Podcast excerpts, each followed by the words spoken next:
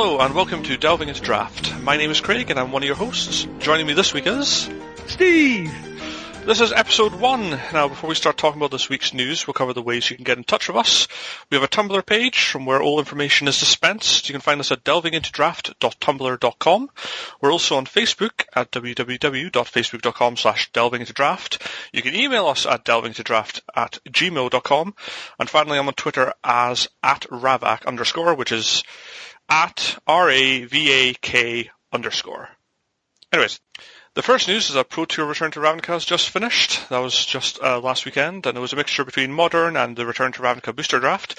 And the winner was Stanislav Cifka, who was playing a Second Sunrise slash Eggs deck. Now, I would love to go into what that is, but saying we're kind of a drafting podcast, and I'll leave that uh, for you to find out yourself if you weren't watching. I highly recommend watching the final because it's amazing, and Cifka's deck is something unique. I have to say, I've, I've played against an eggs deck before, Craig, and it is brutal. It is pretty brutal. Turn two win, turn three wins. Pretty Yeah. crazy. If you don't have the counter for the second sunrise, you're toast, pretty much. Which is very appropriate saying you're playing against eggs. Yeah. Anyways, um, what is slightly more relevant for our drafting format is that uh, Modern Masters was announced during Pro Tour Return to Ravnica. So this is going to be um, the additional product, which is normally released in the summer. We've previously had Archenemy Commander and Planechase. This is going to be 2013's uh, summer additional product. It's a 229 card expansion, which is exclusively of reprints from 8th edition to Alara Reborn. So this is from the beginning of Modern to uh, three, four years ago.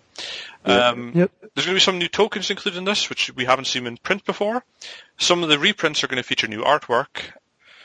The, the boosters are going to be the same, so you're going to have 10 commons, you're going to have 3 uncommons, and then you're going to have a rare or a mythic rare. There are no basic lands, however, the basic land uh, slot is going to be replaced by a foil. So every single booster will have a foil. Um, boosters are going to be $7 as opposed to the normal $4, so they are more expensive. This is because it's a limited print run, and these are also only going to be available in English, although they will be shipped worldwide. Furthermore, um, the boxes are going to have 24 boosters rather than 36. Uh, this is just because of the increased price. Um, it is completely draftable if you wish to use it for that. And so far we've only had one uh, card which has been announced. And this has definitely been, I think, one of the most screamed after cards being reprinted in Modern, which is Tarmogoyf. Yeah, yeah. Um, it's got new artwork. You can see it, I'm pretty sure, on the Magic website and elsewhere. Um, but this is the first thing we've been announced. We probably won't hear much about it, seeing it is coming out in summer. And, uh, you know, we haven't even started seeing previews for Gatecrash yet, and we've got another set after Gatecrash to go, so, um, Yeah. probably won't hear about this for a while, but this is definitely going to make Modern more playable. And seeing it's draftable, it's kind of of relevance to us, but as I say, we probably won't hear much about it for the next few months. Just out of curiosity, Craig, which um, card would you prefer? Would you prefer the Future Sight version of Tarmogoyf or the this edition in the normal kind of frame? Yeah, this was something I think Aaron Forsythe mentioned on the stream when he was announcing it. I would much rather have the future sight Tarmogoyf because Yeah, so the it, like the frame looks cooler. Like I really like the future sight frames. Um, and also it just says, you know, I had the original because this Tarmogoyf is obviously in the modern framework, so the art looks different, the card looks different. and it's got a little cheesy uh, mythic symbol, which didn't exist. This is also true. Uh, one thing I didn't mention, yeah, rarity of cards have been shifted. So like when Tarmogoyf was released, there was no mythic, and now it's been moved up to mythic. So rarities are not going to be the same as the last time you saw them necessarily. Some things have been moved up, some things have been moved down. Tarmogoyf is up to mythic because everybody and their cat wants one. So So does that mean anything that's over like twenty or thirty bucks is going to be mythic as an individual card? Do you know, like Dark Confidant? What do you think mythic? I I don't know. I'm not sure. I mean, the other thing they're going to have to be aware of is if they just bring out all of the classics, then everybody who's got like a playset of Tarmogoyf is going to be pretty miffed that it's gone from however much it is to like a quarter or of their cost. However, this is a limited run. Like this is one of the things they're trying to avoid. Yeah, So. yeah, yeah. But no, we'll, ha- we'll have to wait and see. But that was a that was a pretty big announcement. Um, the next thing which is coming up is the Magic Online Community Cup. That's starting today. We're recording on Wednesday. Uh, it runs until Friday, the 26th. Uh, this is a community chosen team, chosen elected team, uh, is going to be playing against Wizards of the Coast in a variety of formats. I'm going to be playing Return to Ravnica Sealed. There's going to be a cube draft, and the cube list hasn't yet been announced. There's going to be a Ravnica Unified Constructed, which means they're using it's a constructed format using Ravnica, Guildpact Dissension, and Return to Ravnica cards. And then finally, there's a multiple wacky draft. Ooh. Now, we have no idea what this is, but there's going to be live coverage, so you should be able to get that on their twitch.tv slash Magic Pro Tour, one we presume, if you want to watch it live. And um, anybody who logs in between downtime on Wednesday, I'm not entirely sure when that is, but to be honest, you're listening at this after Wednesday, so until 5 p.m. Pacific time on Friday. Hopefully the podcast comes out before then. Um, you'll be eligible for prizes which will come out from the Community Cup. Now, if the community team wins, everyone's going to receive entry into a Phantom single elimination draft queue. If you play it, then you'll get a promo Mwonvuli Beast Tracker. I'm not sure. Wow, wow! I really want one of those. Uh, however, if you win your draft, you will get a Return to Ravnica booster. Now you may think, well, that's not a very good prize payout, but to be honest, you're getting in a free draft, and then you're getting something for nothing, effectively. Well, you're getting an imaginary something for nothing. It depends what you think of Magic Online, if you think that's yeah. proper magic or not. But oh, of course, it's proper magic. Of course, it is. Just imaginary cards. Yeah, they're imaginary cards. um, yeah. Should Wizards of the Coast team win, and I don't think they have yet, which is just putting more and more pressure on the current team, everyone's going to get a special version of Sorrow's Path, which um, Maro recently announced is the worst card in Magic. And apparently everybody should be preparing themselves for getting a Sorrow's Path. But um, I'm sure I'm sure our team will win.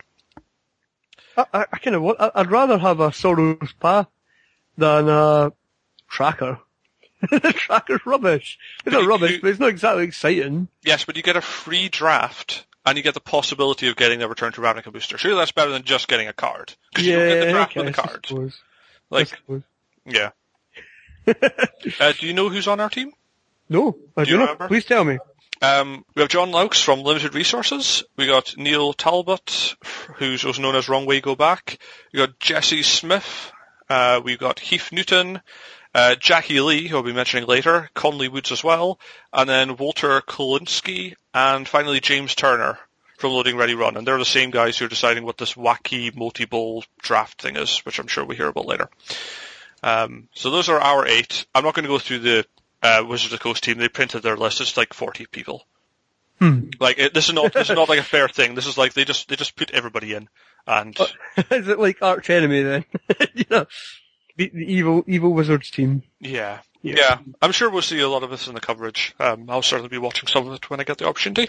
Yep, yep, me too. Me too. Right, I think that's all the news. Um, so we shall move on to our first regular feature, which is called Name That Card. Uh, it's basically where um, I'll pres- I'll tease out a card and see if my other co-hosts can guess uh, what's going on. Um, Steve, I'll give you a choice. Would you like a card from M13 or Return to Ravnica? Oh, I would prefer a card from Return to Ravnica, I think. Okay, I've got my player's guy in front of me. Um, okay. Okay. I have myself a creature. Right. And it's a 4-3. 4-3. Hmm, I'm thinking green. Um, converted mana cost is 5. Uh-huh. It is a beast. Oh, it's definitely green. Okay. 4-3 beast for 5. Um... Shall I continue? No, no, no, no. I'm trying to think. Ah, oh, God. Ah. Do you want me to tell you the color just to confirm the video? Yeah, the next color, yeah. It's red. Color. It's red? It's oh, not okay. green, it's red. Oh, the, the big, uh, hasty guy. No, it's a 5-4. Uh, oh, right, okay. I'm gonna, I'm gonna get it, I'm gonna get it, I'm gonna get it, I'm gonna get it. Oh! Was it 4 you said, or 5? It is a 4-3 for 5. For 5? It is 4 and a red. There's a big tramply guy that's a 4-3, isn't there? Yeah, there is. There's a big tramply giant. But that's not the one I'm thinking of. I think of the other 4-3. And also, it's a giant, it's not a beast. Oh, so you lied to me. I said it was a beast. It's not a giant. My oh bad. yeah, fair enough, fair enough. Okay. I'm just trying, there's one that destroys an artifact. Yes, when this card enters the battlefield, you destroy target artifact. Oh, it's, uh, see, I always remember this is like, it's like, um, Batterskull, but it's not Batterskull, it's Batterhorn, isn't it? It's Batter, batter Batterhorn, yeah, I got there in the end, Craig, got there in the end. That's quite a good card, that. It's not bad.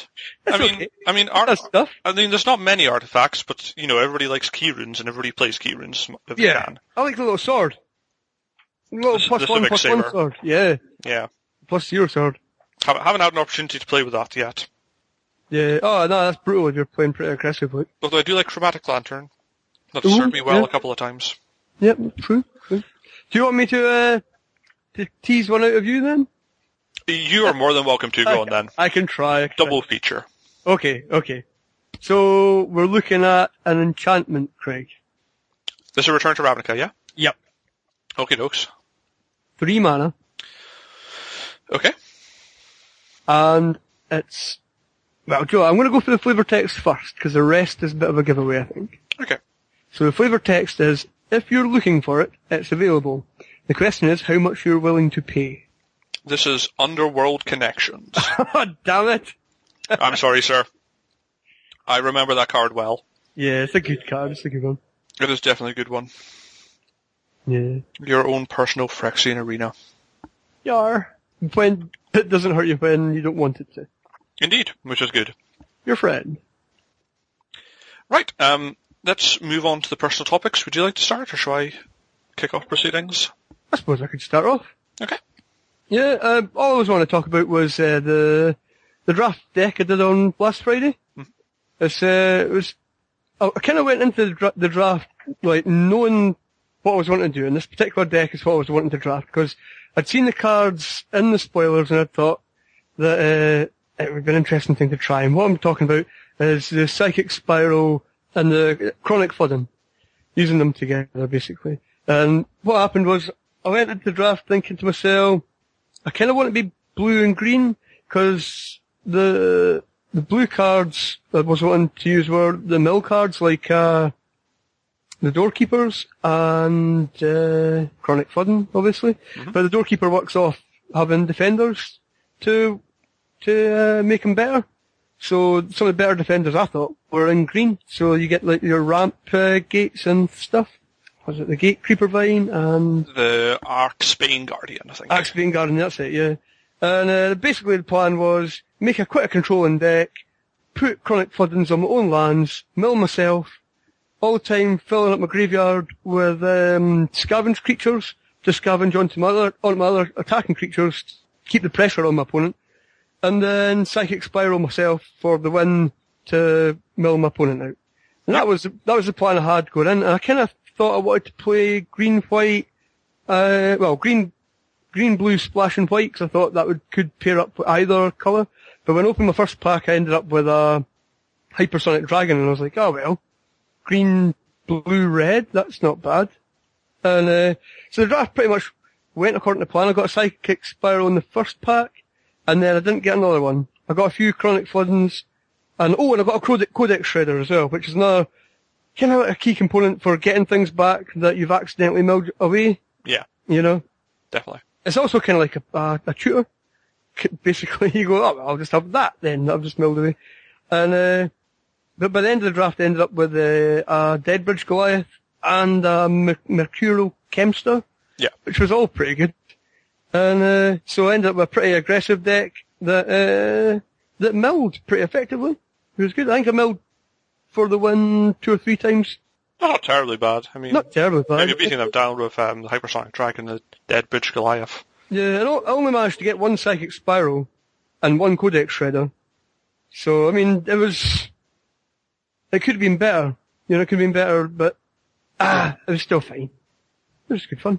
Yeah, Yeah. What I found are the games that I did really well in were the games where I was able to put the pressure on really early on the board. So, like, my opponent's attention and removal was spent on, like, um, the heavy beater creatures. And all the time the, the mill creatures were kind of just working away in the background and getting ignored because it's, kind of, ah, it's just milling me a couple cards. But you really need to, can you get, you can't just rely on the psychic spiral because the, if you just mill yourself and psychic spiral your opponent, your opponent's still going to have some cards left. You need to be attacking their deck as well during the game. yeah, You know what I mean? And uh, you kind of need to be keeping it a secret almost. Like that, that, if your opponent knows that's your plan, your your um uh, your mill cards, so your doorkeepers now are going to get persecuted heavily. But Indeed. best- yeah, if they're just sitting in the back quietly working away, and uh, it's not so bad. Yeah, I, I was seeing that in my uh, online draft where they were using removal on doorkeepers as opposed to creatures which are actually beating them down they can deal with. They were more scared Yeah. of being milled than they were of actually just their life total being at risk. Yeah, yeah. It, it's it's a deck. It's a good deck. It's a shame Yeah. we got the one psychic spiral, but It actually wasn't that bad because, in the course of milling yourself, you, it usually ends up in the graveyard, and then the Codex Shredder gets it back, or you hit the Codex Shredder. I mean, it'd be better with, both, with multiples either, I suppose. But uh, just for that extra security. yeah. But I don't think you want to.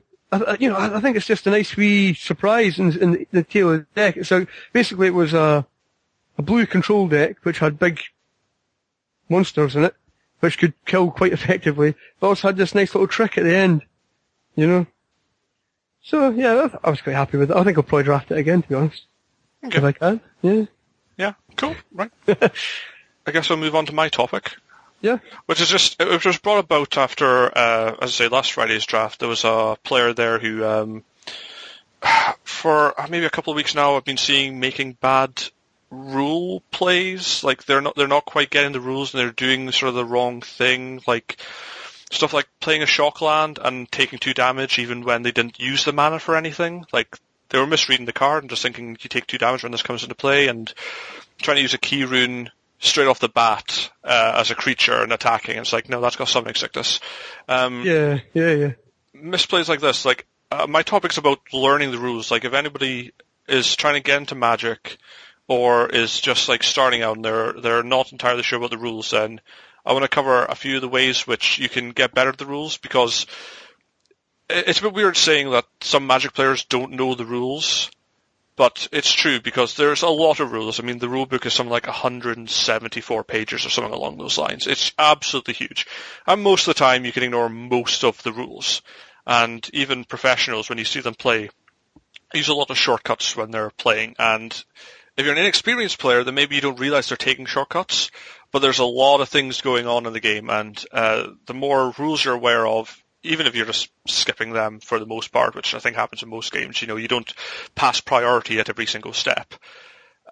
You know, it, it, it's good to be aware of the rules because otherwise you're going to make technical mistakes and you're going to lose games. And you're going to get frustrated when things don't go the way you think they should because you're not wholly aware of how things are meant to work. So um, I've got five different things I wanted to mention, and they're not in any particular order. Although the first one is read the rule book. Like it sounds silly, but I say like some people just don't know the rules. Like um, they don't know like how the stack works or stuff like that. They don't know the difference between an instant or a sorcery.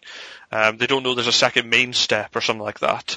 So the first thing is you should just read the rulebook. It's available on the Magic website.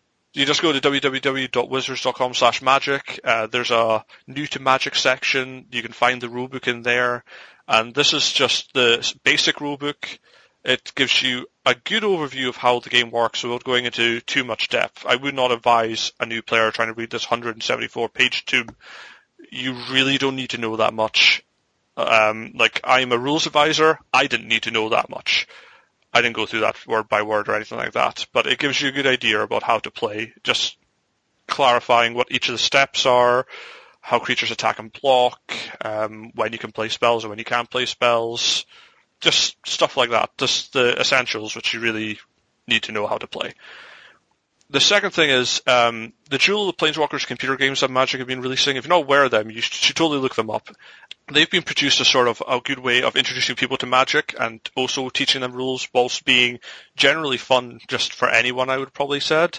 Um, you get fixed decks, you're playing against AI, so you don't have to worry about embarrassing yourself in front of someone if you're not entirely sure what's going on. Like, you're going to be losing to the computer, and that, that happens, so there's no embarrassment there. Um, they're excellently uh, presented. It makes it very clear what's going on, um, and they're good learning tools. Yeah, I mean, I, suppose you put in their Magic Online as well. I mean, Magic Online's a really good tool for learning because it really breaks down all the steps of a turn for you. Yeah, Do you know what I mean? that, that was something else I was going to mention. Mag- Magic Online is another good place to go. Now, it's it's not like Duel of the Planeswalkers. They're, they're both on the computer, and you can count them both as computer games. But Magic Online, there's no AI to play against. You're playing against other people, and these are people from all skill ranges, and um, the game is very technically tight. Like, if you don't know the steps, like if you pass priority to the wrong place, you may not be able to play your cards where you think they are. Like the interface is a bit arcane. It's a bit hard to learn. Like it's not terribly clear, and even professional players make misclicks when they misread stuff on the game. But it'll, tighten up your technical gameplay. You understand all the phases. You understand when you're able to do stuff and when you're not. You understand how different things on the stack react. Um, but I was I wouldn't I wouldn't advise a new player to delve straight into Magic Online. I would probably go read the rulebook, play Duel of the Planeswalkers, or just play Magic and paper Magic first, to be honest. But it will tighten up your technical gameplay, for sure. Yeah. Yeah. yeah. Um, another thing is to watch videos. You can find them on tons of Magic websites. If you just search for Magic the Gathering videos, I'm sure you get tons of results. There's draft videos, there's constructed videos. You can find people streaming online on stuff like Twitch.tv. Um, they may they're they're unlikely to be very good tutorials. They're not like likely to tell you like what each card does and how things are interacting. But if you just watch how they play, you're going to get a better idea for the cards. And if you watch a draft, uh, if you ever get into drafting, you'll get a good idea of how good different cards are and how people evaluate them, and they'll explain like what the different cards sort of do in certain situations, and it gives you a broader understanding, I think, of both uh, how to play the game and what the cards which are currently relevant are doing. I think it's, really interesting when you watch uh, professional players online playing and they're they're playing the same cards. You know what I'm saying? It's the same set they're playing, but from player to player, the style of play changes so much. Like you'll get people who are really aggressive players and people like who are really like at heart control players, and how they use even the same cards differently. Uh, just it's, it's pretty. It's, it's, it's a testament to the game, I suppose. So you know, I mean, it's like uh, oh, what am I trying to say? There's a lot of different ways to use yeah. cards, and they they definitely open your eyes to some of the different ways you can use them. Yeah, just just the different styles you get from from watching different people, you know. Yeah, indeed. Like everybody's got their own way to play. There is no one unified way to play, but uh, this opens your eyes to how to use the cards in ways you may not have thought of or you may not have seen before, and um, it's good to get another perspective on the game. Yeah, yeah. Yeah. Like because the, the, generally they'll tell you what they're thinking at the time, and you know generally you won't get your friends telling you that whilst they're trying to beat you in a game. Yeah, although that's uh, one advantage that your friends have over you, over like uh, Magic Online or even Joseph Planeswalkers, is that your friends will tell you when you've done something wrong. Like say, oh well, m- maybe you shouldn't have tapped your land in that order, or maybe you shouldn't have played that guy before you attacked, or whatever, you know. Stuff like that, you don't get that sort of feedback on like Magic Online or computer games. You know, like playing against actual people makes you a better player quicker, I would say. Yeah, I mean, there's one reason I haven't put play against your friends on this list, and I think the problem is, again with this player, which almost sort of started me off on this, I think he's been taught some of the rules by his friend, or by his friends, and his friends have got it wrong in some places, and the other thing is, I mean, I don't know what sort of friends you have, but the chances are if somebody's trying to teach you a game, it's because, you know, they want you to play because they want someone to play against. But the point is they want somebody to play against and they want someone to beat. They want to, you know, invite you in so they can thrash you generally. They want you to true. have fun. That's but, not true. Come on, people aren't that bad. Uh, okay, maybe I've got the wrong sort of friends. maybe. Uh, or maybe I was brought around the wrong sort of friends. But, this, you know, I, I was getting top Mirrodin while playing against a uh, modular deck. They're sickening. I'm pretty sure a lot of modular cards are banned in like modern. Yeah, I think and, what you find in a lot of groups of friends is that there'll be one person who is uh, recognised as the guy that's clued up on rules, and if in that group the person that's the clued up guy has got stuff wrong, then the whole group just accepts that that is the way you play it, mm-hmm. and you can end up with some really sort of inbred kind of not even house rules, just misinterpretations of the rules.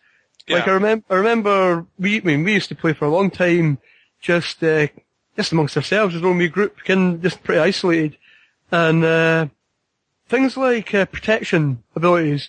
So we we always just play protection from a color or from whatever it was. Just gave you protection from it, blanket. It wasn't like, you know, like the actual rule is it's protection from being targeted from or taking damage from. But we just we just had our, our, our way of playing it was couldn't be interacted with in any way, shape or form. So it's like, ah, Wrath of God. Oh, my guy's got protection from white. Ah, oh, damn it. You know, and that's the way we played it for forever until we actually got out and about and started playing other people, you know? Yeah, and it's perfectly possible that this wasn't like intentional trick. It was just a misreading of somewhere, and then everybody else got taught it, and that just is the way things are. Yeah. I mean, it, it's not. It doesn't have to be a benevolent thing. Although I think some people will be. Some people will not tell you things just so they can beat you. I swear there's people like this. Maybe it's just the people I know. Maybe I was brought up in a rough, rough part of town. Like that. Where we play magic by street rules. But, um, I, I would potentially say, you, well, playing with friends is maybe, maybe should be on the list because I'm sure they're probably going to be people you play with the most. Not 100% sure they're the best people to learn the rules from. I would say going to your local store or going to your local Friday Night Magic is potentially a better place. Yeah, I, I would say to play in as many different places as you can. Like meet different people from different groups, and you'll soon figure out if you've got rules wrong because they will be pretty sharp in telling you. You know. Yeah. They're not going to let you do things, and to be honest, if you turn up to a local gaming store, they probably want new players, and not in the same way as your friends, potentially want new players. They they want you to come because they want you as customers, and they want people to come to the store, and they want you to tell your friends to come to the store. They want you to have a good time. Yeah, they're not yeah. wanting to beat you. The local like the local store manager isn't going to sit there across the table from you and try to beat you or something like that. He wants you to come and enjoy yourself and spend money. So, and chances are the other players also want more people to play against at any rate. Yeah. So I think going to the new story, I mean, you're you're going to find people which will help you out. I mean, they're not like they may still crush you, but they're going to explain to you like the reason I crush you is because of this, this, and this, and you'll know for next time, and then you'll be better, and it'll be more fun to play against you next time because you'll be a better player, and you know. Yeah, yeah. Although some store uh, some store owners can be pretty competitive Magic players themselves. you know? I suppose this is true. I suppose this is true. Yeah. So watch out for them. Yeah. So the top two top tips for learning the rules were read the rules, yeah. Play Duels of the Planeswalkers? Yeah, I mean, if if you don't have the money to buy it, I mean, it's available on PC, it's available on Xbox, on PS3, and on iPad. Now, you don't have to buy the game. There are demos, and the demo's going to at least give you some practice. I mean, it's yeah. worth a shot for no money, so.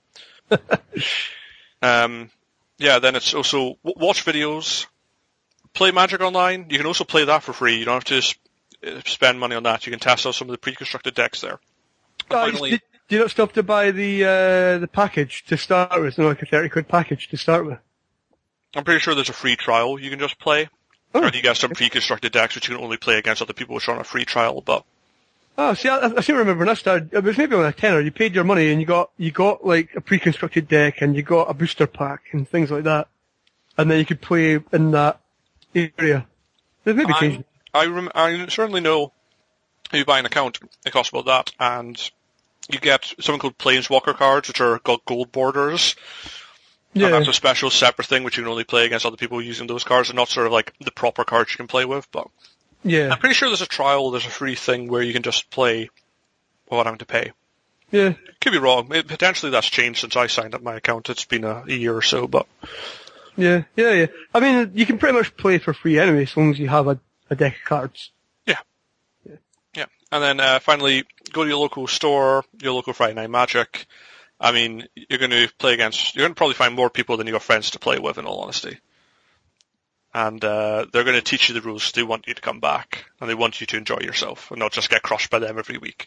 Although who knows? There may be just one person there who just crushes everybody every week, and you'll just have, yeah. to, you'll just have to join the group of trying to become second as opposed to first. But you know, yeah, yeah. So um, I think that's pretty much my topic covered. I mean, I don't want to actually go in and start teaching the rules because we'll be here for no quite a while. And, yeah, exactly, exactly. That could yeah. take a while Yep. right. Um, should we move on to our second regular feature?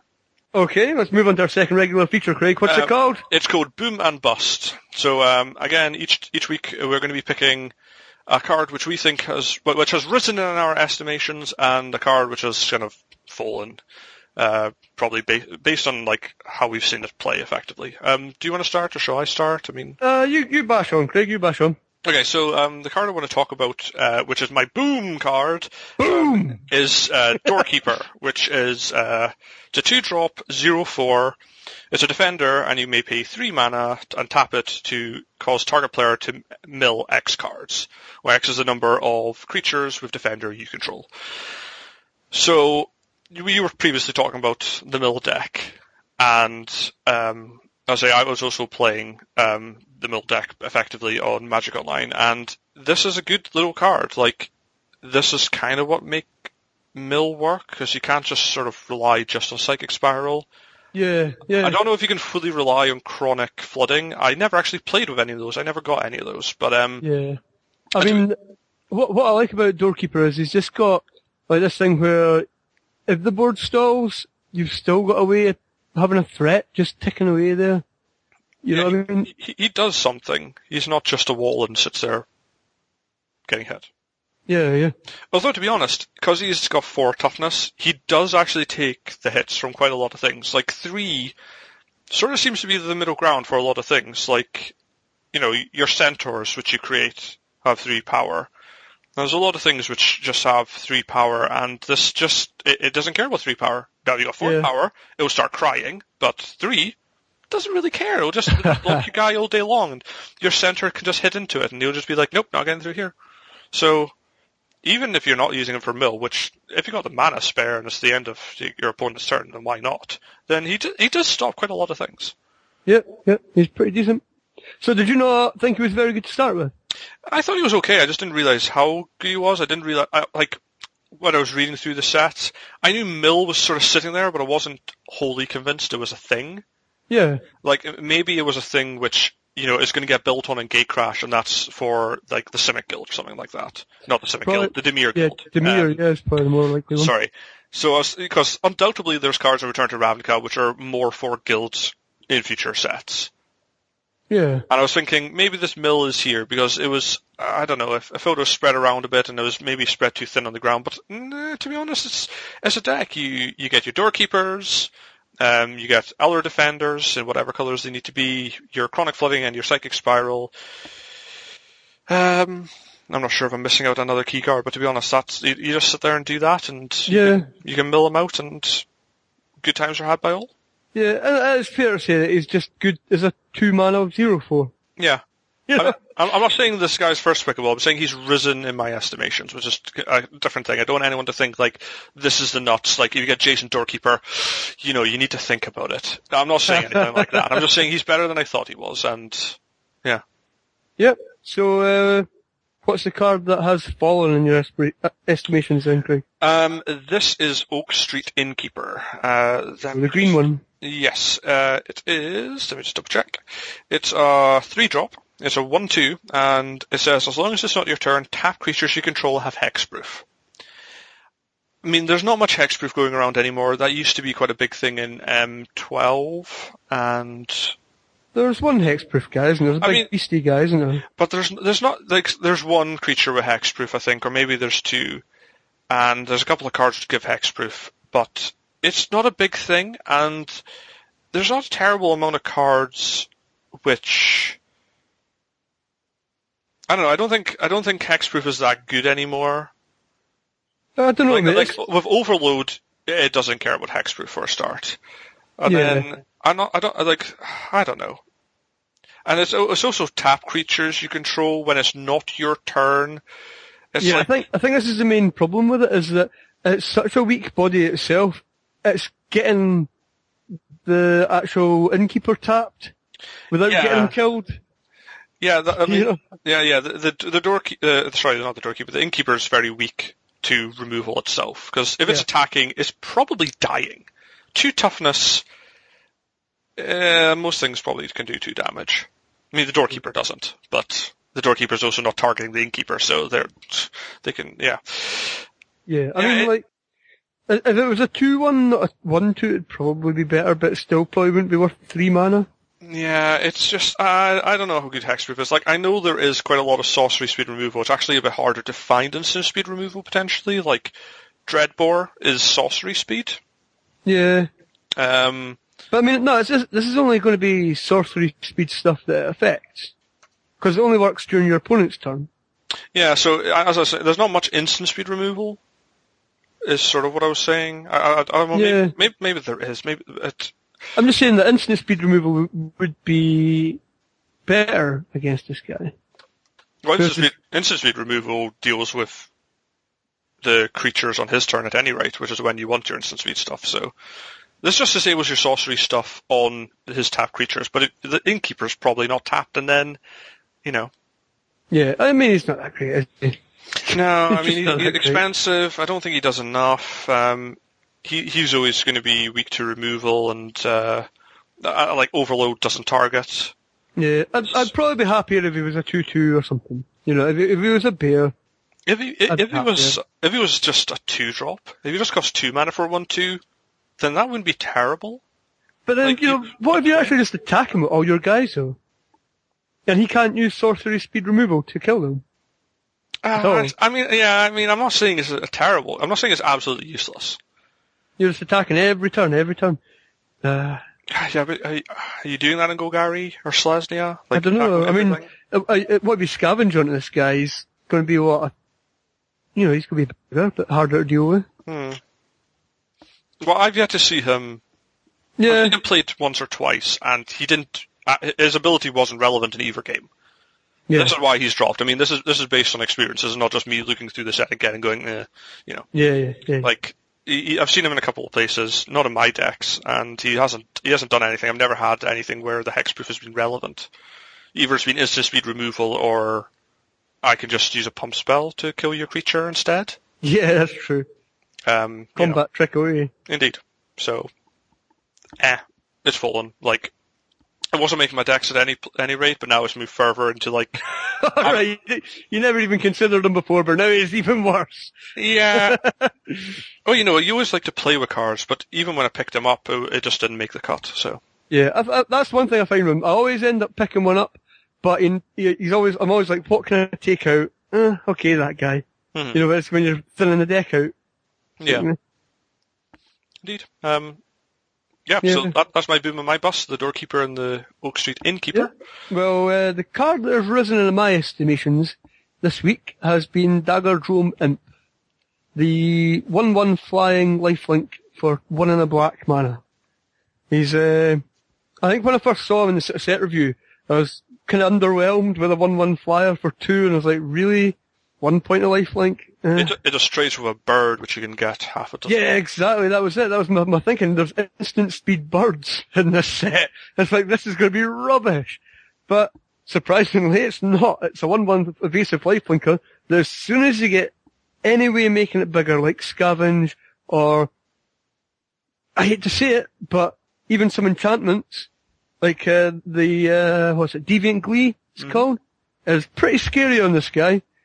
And okay, you're setting yourself up for a two for one, but like a three power lifelinker in the air is ridiculous. Like early doors in the game, you know, they've got to deal with, it or you're just going to get so far ahead. Uh, you're just running away with the game, probably. Yeah. You know, and it's just a card that I overlooked to begin with because it just it was just like a one-one power guy. Just seemed really weak, and I was like, nah. But now he's my best friend. In fact, I think I drafted a, a deck online with uh, five of them in it. Because Wow. everybody, everybody else had the same reaction as I did to start with. And I was just like, ha, you don't want them? I'm going to have them. And I just had five of those guys and a bunch of, uh, you know, the green black scorpions with death touch. So sweet scorpion. Yeah. Yeah, I had three of those and a couple of the Slitherhead guys. The Slitherhead, the one mana Uh, guy. Scavenge for zero. Yep. Yeah, and some other scavenge things, a couple of enchantments, and these guys were ridiculous. Just tacking in the air, trading on the ground, scavenging them up, and uh, they were quite successful. And I was happy with them. I would not have thought you could play with five. Yeah, that was maybe being a bit greedy. Yeah. tried, I tried, I, I just said, this is my plan. My plan is to attack him with two two flyers and make them bigger. And uh, I went two and one, I think, so, eh, Oh, yeah. That's not bad, Yeah. I guess. Yeah. Yeah, happy enough. And uh, the card which has gone down in my est- estimations was uh, Shrieking Affliction. It's one of these ones. It's uh, not a black card. I'll just have a quick check. So I get this right. I was going to ask what it does because I don't even recognise the card, which Yeah. maybe says something about it already. It's a one one mana enchantment, and at the beginning of each opponent's upkeep, if that player has one or fewer cards in hand, he or she loses three lives. And I was thinking, yes, this is what was it? Was it Black Vise or the Vise? Because it was like the rack and the Vise from olden days. Yeah, that rings a bell. Yeah, and I was like, uh, oh, yep, loving this, because I was looking through, look, they've got, um, Stab Wound, you've got Guttersnipe, all these little incremental damages over time kind of spells, and I was thinking, this is ideal, so what you do is set up a kind of defensive deck, you Stab Wound them, you have your Guttersnipe, so that whenever you card, cast a dispel, discard spell, he's getting hit for damage as well, and all the time, he's, his life total's ticking down, all his creatures are kind of neutralized, or his relevant creatures are kind of neutralized by your stab wounds, and you never have to attack them, so you can't trade with with these things. This is what I was thinking. But I didn't take into account the fact that everybody else at the table is going to be stealing your stab wounds. and so Yeah. up with, uh, Shrieking Affliction, and your opponent's sitting with that extra mountain that he drew that he doesn't need in his hand, and you're like, well, that was a waste of time, wasn't it? you know. So this, this one, there's something I've tried, and it's never really borne fruit yet. I'm maybe wait until he's already top decking and then play it. Instead of giving him the chance. But it's like, oh, turn one play, I'll play that. But it's maybe one you should hold on till later. So he's already emptied his hand. Yeah, I, I, mean, I've probably seen it before, and I don't think I've picked one up. Yeah, it's one that I was actually quite excited to play. Okay. But, but it just hasn't worked for me and I feel bad. I mean, how how do you get them to keep an empty hand? Yeah, the, Mind rot and Rakdos's return, and See, I don't think it's a case of keeping an empty hand. What you do is you, you, you, you you've mind written them stuff during the game, and they're mm-hmm. forced into a position where they just have they're top decking basically, and then you play this, and then they've got to make a choice of do I actually cast this really good creature that I've just played, or do I take the three damage next turn? Do you know, and it's Yeah. just giving them an awkward choice, but the problem with it is you're giving them a choice. and And- and lands. Yeah, Yeah, and they can just sandbag lands and things. yeah. But there's a few ways to make them discard, but it's just never really worked out for me, and I don't know if I'm going to pursue it any further. Uh, th- this, I think discard is going to be a thing in Gay Gatecrash, and this is just one of those sort of Oh, like a seed yeah. it- future, maybe. I mean, it, it- like if you want to play the discard deck, which is in Gay Gatecrash, then these are some cards you can pick up and return to Ravnica. Yeah, because I mean, what have you got otherwise? You've got there's a the the one drop rat, mind rot, and I think there's a red black. Yeah, Rak- Rakdos' returned, but that's a mythic. Oh no, no, there's a two damage discard two cards at random red black as well. Oh, uh, Skull Rend. Yeah, so, Skull Rend, yeah. Yep. Which is actually pretty good because we're like at that stage of the game, you're not going to have a massive hand, you know. Mhm. But Yeah, it's moved down, so. yeah. Okay. Um, right, let's move on to our group topic, which is about uh, lands, gates, and keyrunes. So um, I've been wondering for a while, like, 17 is always touted as the magical number of lands you should Yeah. play in a draft deck. Maybe 16, maybe 18, but only if you know what you're doing. But uh, I was kind of wondering about this, like, what, what's what is the difference between like running 16 and 17? Like, and, and also with the, the new questions that come, it was like, how beneficial or damaging to your mana curve are playing guild gates? And then there's a third question, but I'm not quite sure if we'll necessarily get onto that. But yeah, I was just wondering like what the difference is between like playing 17 cards and 16 cards. Yeah, I'm not really sure. The I think the thinking behind the 17 is uh, you're looking for like every third card on average in your deck to be a land, so that when you actually draw your opening hand, you've got your opening seven, and then say the ideal hand lets you play your fourth land down on turn four. So by turn four, you're going to have drawn between uh seven, 10, 11 cards. So if one in three of those cards is a land, you're going to have hit three or four lands. Isn't that thinking? I don't know. It's something Well- like that. I mean, I- I started doing the math. Um, I started trying to work out the numbers for this, and on average, and this is potentially rounding up, so it's it's not necessarily 100% accurate, but like you should hit your fifth mana on turn five. Yeah. If you play 17 land, and we're assuming like you're not getting any extra card draw, and this is this is uh, this is averaging out, but you should be able to go turn one one mana, turn two two mana, and then all the way up to turn five five mana. Yeah, I mean, to, to actually have a one in three card sort of ratio, if you've got a 40 card deck, you only technically need 14 land, I think, for every third card to be a land. But of course that's not, never going to work out with that, so you try and hedge the bets a bit and chuck some extra in, but how many extra do you chuck in? Do you, as, you know, like three seems to be the magic number, so it puts up to 17. But, you know, it's, it's, a, it's a similar thing to, um, how many cards are in your deck? You know, do you play 41 cards? How much, how much damage does that do? Well, I, I- mean, I was wor- I was trying to work all this out, and I've I've created a couple of um, going to say charts, but they're not charts; they're tables. Create a couple of tables, which I will put up on our Tumblr, so people can see what I'm talking about, and they can look at this potentially whilst they're listening to this. Um, so I was trying to work out like what the difference was between uh, also playing and drawing, and then playing the 41 card or the 40 card deck, like what the differences were. Yeah. Um, I think I should, I'll probably start on just how much land you play. Um, like how how many turns would you say an average game goes on for? Um, Like ten or eleven? Like I kind of feel maybe that's it in Ravnica, but uh, I don't know. Maybe it's slightly less than that. Uh, that's, it can go quite long. I hmm. mean, it, it, it- it's hard to put, put your finger on it. If you're playing, I mean, I played a Rakdos deck the other day, and I was winning turn six with it, just going guy, guy, guy, guy, and then the, what's the plus two all your creatures, Dynacharge. Dynacharge, yeah, Dynacharge win, and it was kind of like, yep, and I did that a couple of times, and I was quite happy with myself. But What, what was your curve topper in that deck? Like what was the highest costing card you were playing? like fours, but I maybe had a couple of six.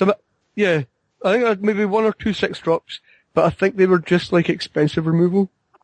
Okay. Um, so like to give a, an example, if you're looking to play that sixth drop, you would never have been able to play in that game on average with a 17 card deck. Nah. With 17 cards, you hit land, you hit land six on turn seven. Yeah, But, but if you were only looking to hit four, then you could go down to 15 cards and still hit, on average, land four on turn four. yeah, but the, the problem is on on average you will hit it exactly then, Mhm. but there's a percentage of the time either side of that, and what you want to do is try and hedge your bets so that there's more. It's like how far can you push it before you start getting mana screwed more often? Is basically it, I think, isn't it? Because it's, like- it's yeah. fine to do it on average, but then there's a bigger percentage of time either side of average that you're going to miss that.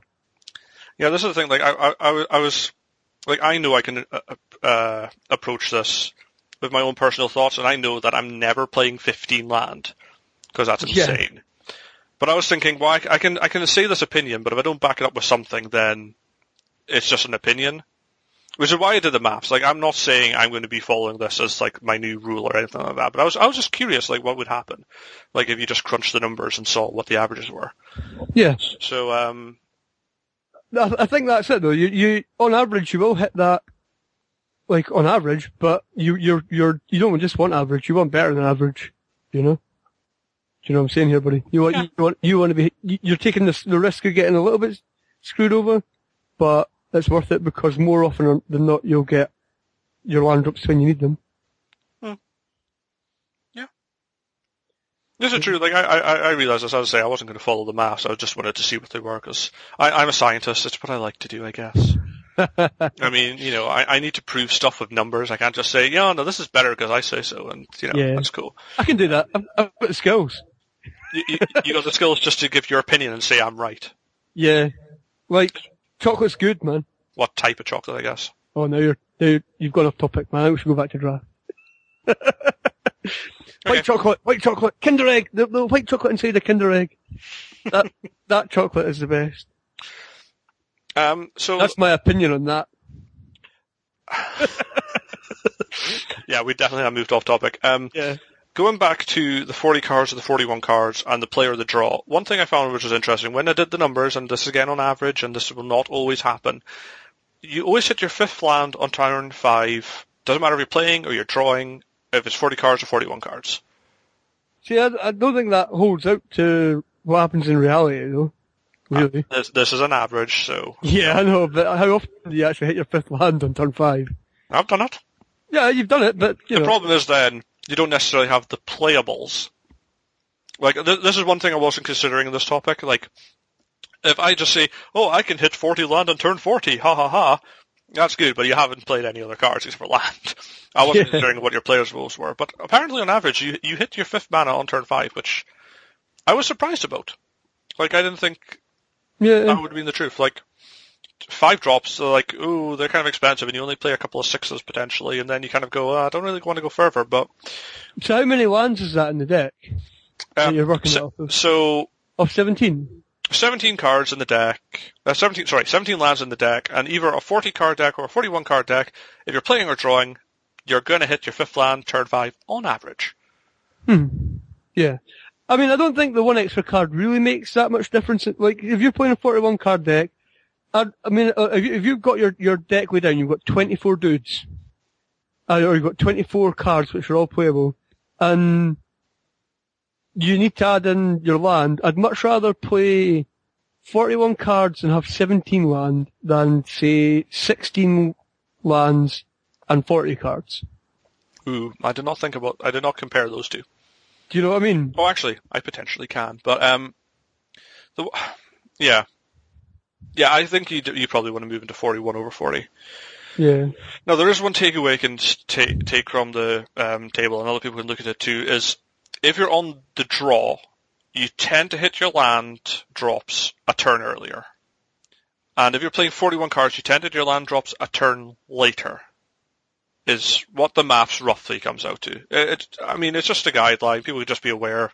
They can completely ignore this advice. Just go maths, screw maths. I've got a subjective opinion, and I think I'm right. And to be honest, that is good for you. Yeah, Uh, I mean, I mean, I you're think not wrong. I think the point to note is that if you're on the draw, you have one more card than your opponent, Mhm. so you're always going to be on one more card than him for the entire game, unless something changes. I mean, that's Mhm. it's pretty obvious, I think, isn't it, that you're going to be you're going to have you're going to hit your land first. You're going to hit everything first. Yeah, the problem is you are, of course, playing half a turn after. And if they, they, you know, they play out their Deadbridge Goliath and then you play out your Deadbridge Goliath, well, they're hitting first, potentially. And, Yeah. or, yeah. um, not, not that. Um, there was a particular card I thought of, which I've totally forgotten. Oh, um, your Archon of the Triumvirate. like- oh yeah, yeah, It's a nice big flyer, but if your opponent's got one and he played it first, and he's just arresting your one and your one's doing nothing for the rest of the game. yeah. so- that's true. But, as I say, I was just looking at land and, um, seeing how So you was. mentioned guild gates before. Yeah, um, I also started trying to do the math on Guildgates, but I, I realized that the equations for this were slightly more complicated. Hmm. But it, it is easy to think about when you, on average, if you play a single Guildgate, you're getting it on turn 20. Um, because it comes halfway through your deck on average. And that doesn't really affect your mana too badly, I would have said. no. Um, at some stage you're gonna, you're obviously slowing down how much mana you got available by a single turn. But, Yeah, I mean, my thinking with guild gates has always been I'll play them if I'm not playing a sort of hyper aggressive deck.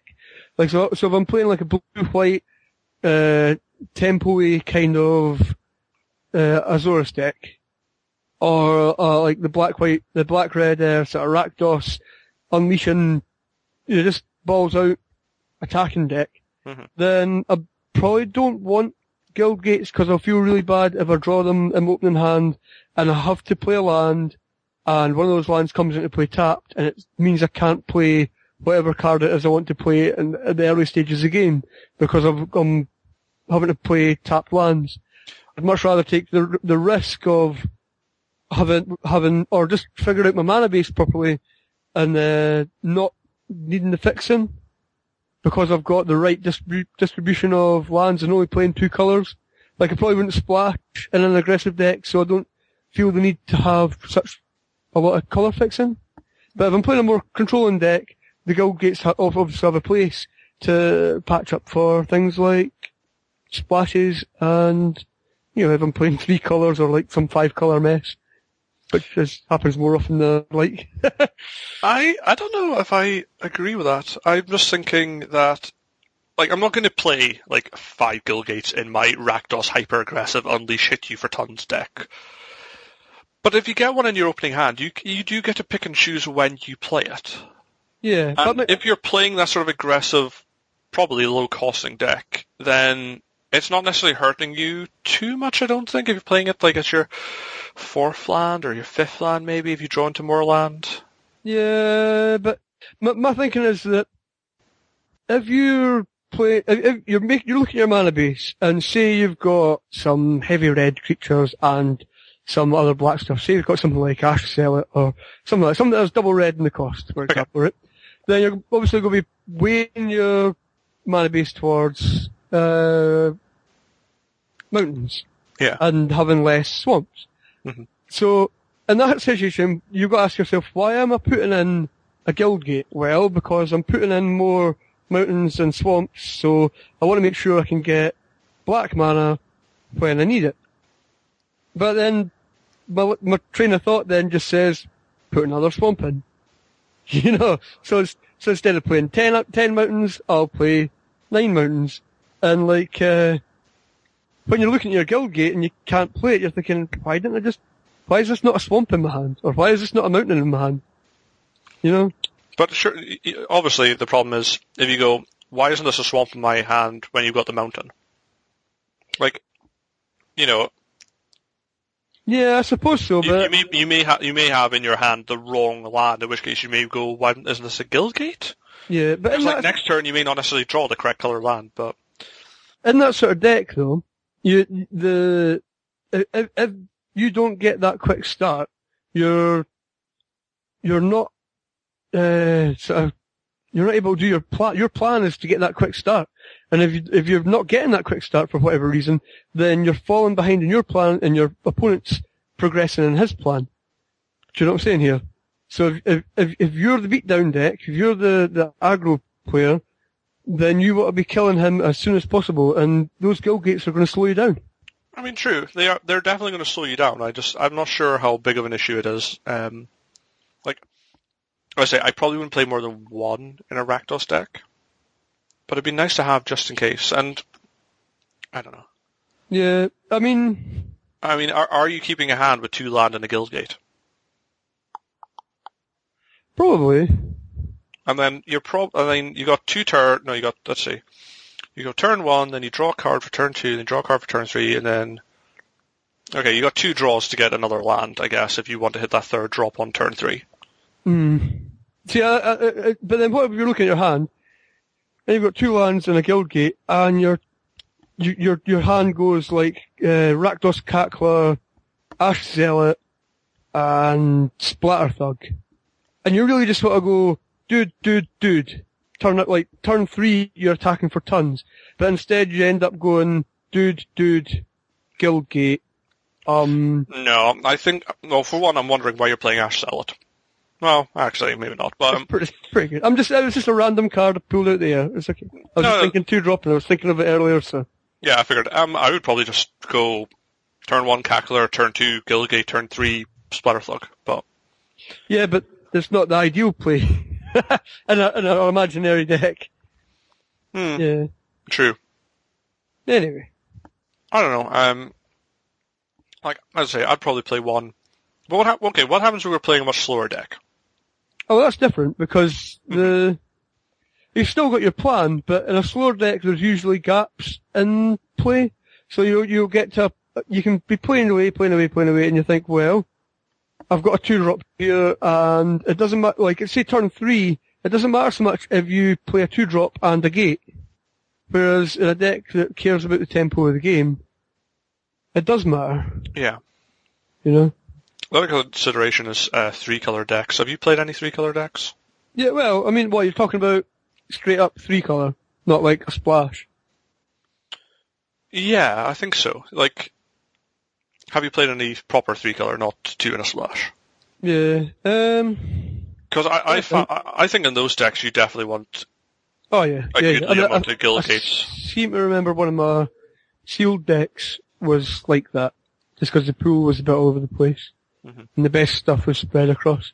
But yeah, think, yeah, there, there's definite place. But the in those decks you have cards which stall the ground for you, and you know, like your your doorkeepers or um, just things that that slow the pace of the game down to the point where you can get away with playing them and you can reap the benefits, which is having options. And the more options you can have, the better, really. And I suppose that's the upside of the, the gates. They give you the choice of, of mana. Yeah. You know? It's, yeah, it's just, it's just, uh, when you can get away with playing them. It's also quite good if uh, you, you just go turn one, Guildgate, turn two, the third colour of land, and you're just now, your opponent's now going, oh crap, he's got access to all three colours now. Yeah. Who knows but- what he's going to do in subsequent turns. But then going back to what you were saying earlier, if you say you've got one in your deck, on average, if you say you're hitting that turn 20, 20, yeah. turn is it really turn 20? Because you're not drawing seven cards to start with. Oh, Is it- sorry, it- maybe it's, it- maybe it's, we um, draw 20. So, yeah, like- once you've drawn 20, sorry, it's turn 13, I guess, Yeah. sorry. Um, although to be honest, yeah, and, uh, average of turn 13 is probably average of the last turn, I guess. I don't think you're going much Yeah. beyond turn 13, but, um, really you're hoping to get, get them in your opening hand and play them out like that. If you want to guarantee them in your opening hand, I think you need to play five. um, I think that's a bit dodgy. yeah, unless you're playing one of each color and you're playing five color, in which case, good luck. yeah. Although to be honest, um, people have been playing five color and they've been doing okay with it. Yeah. I mean, the more options you can give yourself, the better. And if you're playing more than two colours, you need those options.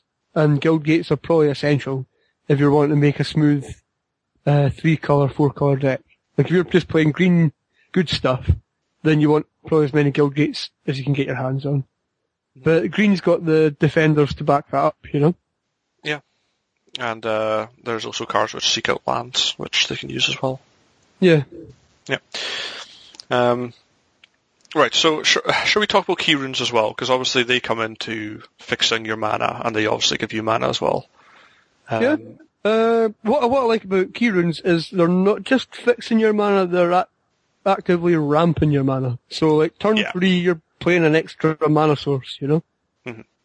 And then later they're a guy, which is pretty obvious. I mean, it does hardly need to be said, but that's, that's it. Again, it comes down to options. It gives you the option of having a mana, or it gives you the option of having a guy, and having more options is the best thing you can do for yourself, I suppose. Give yourself more options. Yeah, I, I don't want to go terribly off topic and talk about keyrunes creatures, but I did, when I first looked at it, I did overly underestimate how good those creatures would be. Yeah. Like, I saw rune as just a really expensive way to ramp. It's pay three mana to gain an extra mana, oh, and it turns into a creature which you're never doing, and that's certainly not the case. Yeah, but I mean, it's no worse than a Harrow. Kind of like Harrow was three mana, I think, and you fetched a land. And okay, the artifact and the creature make it slightly more vulnerable than a land would be. But, uh, it's still, I think it's three mana is a fair price to pay, pay for them, you know? Yeah, yeah, I think I think they're pretty good, well costed. Um, how many have you run? Three or more in a deck? I think you'd have to be pretty lucky to pick up three. Well, I suppose this is maybe another consideration, but I, I don't know if I would consider playing more, like, I would probably play one for each guild I'm in. I'm not sure if I'd necessarily play like two Yeah, I, I, of, like, would you play double Selesnya, just have a couple of centaurs kicking about at the back? hmm. I mean, I would, like, certainly if I'm playing three colors, I'd quite happily like a keyrune in each of those colors. I suppose it really depends on the on the rest of your deck. I mean, sometimes you just have to. But I don't think that would be ideal. You know, you're, I- prob- you you're know, probably having draft, yeah, probably haven't got a good draft, unfortunately, for you. Yeah. Uh, And like, it depends on which keyrune as well. Like the one that becomes a flyer, maybe. And the the first strike one, yeah, maybe. But I mean, are you just talking about purely for mana fixing? Yeah, probably. Yeah. Like uh, from uh, like uh, like it, it is somewhat hard to ignore them as a creature, but a bit, but a bit like how I've been ignoring how many playables you've got compared to lands. Like yeah. just for ramping, would you have one keyrune for each guild? Would you have more? Would you want less? The question will be, how much ramp do you want? I mean, if your deck is wanting ramp, then you want lots of these, don't you? This is just more mana for you. So you can, if you can go like turn three keyrune, turn four keyrune, then you're closer to your aim, which is get out some big ridiculous guy or some big ri- ridiculous spell. hmm So if your aim is to ramp, then I would just jam as many in as you can get, I suppose. Now remind me again, what rarity are keyrunes? Uncommon. Yeah, that's what I was thinking. So there is no first pick Worldspine Wurm, then jam all the keyrunes, and then Hope. No. You're not you're not you're not Yeah. hitting eleven with all the keyrunes. no, but there, there's other ways of ramping though. There's Yeah. uh, there's other cards that. uh, there other cards that put a land into play? Is there one of the defenders puts a land straight into play? Gatecreeper Vine. Gatecreeper Vine. And there's one that gives you mana for number of defenders you have. Is that Sorry, right? Gate, Gatecreeper Vine puts it in your hand. Oh, right. Yeah. Um, I'm finding it hard to think. Um, even though I've played these colours, I haven't seen it. Uh, there's Seek the Horizon, which allows you to put three cards into your hand. Um, Yeah, I think there's one. One of the defenders is like a zero three Birds of Paradise, but has gives you X mana of any color. yeah, that's the Axebane Guardian. Yeah, that's him. Yeah, Like, he, I, I'm, yeah, I'm trying to think if there's any cards which actually just put land into play, but uh, I'm suddenly drawing a blank. Let's see, into play. Nah, I can't think. yeah. I mean, it's it's, it's definitely a solid way to ramp up into something bigger. So you, instead of hitting your land, your land fifth land, fifth mana source on turn five, you're hitting your fifth mana source turn four if you've got four land in a. It's your turn earlier on that. You know, it brings out, you know, which is the whole point of doing that, isn't it? Get your big guys out sooner. Yeah, definitely. Have we exhausted this topic for now? Maybe, maybe. What what did we decide at the end then? What's how many how many how many gates do you, are you playing?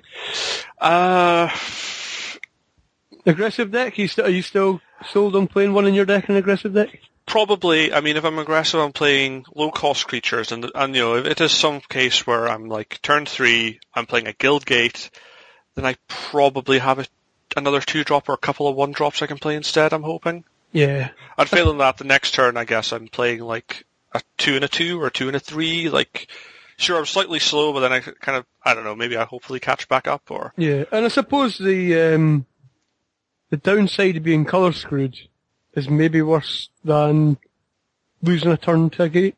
I mean, I mean, if we're talking specifically about Rakdos, it's probably quite.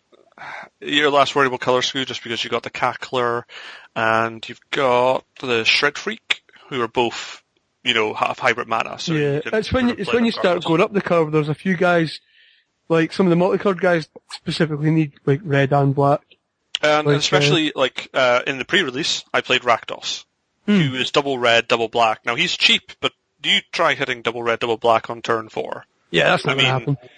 Although to be, on, to be honest, that is not actually the biggest limitation about playing him. It is actually trying to trigger his ability. I found.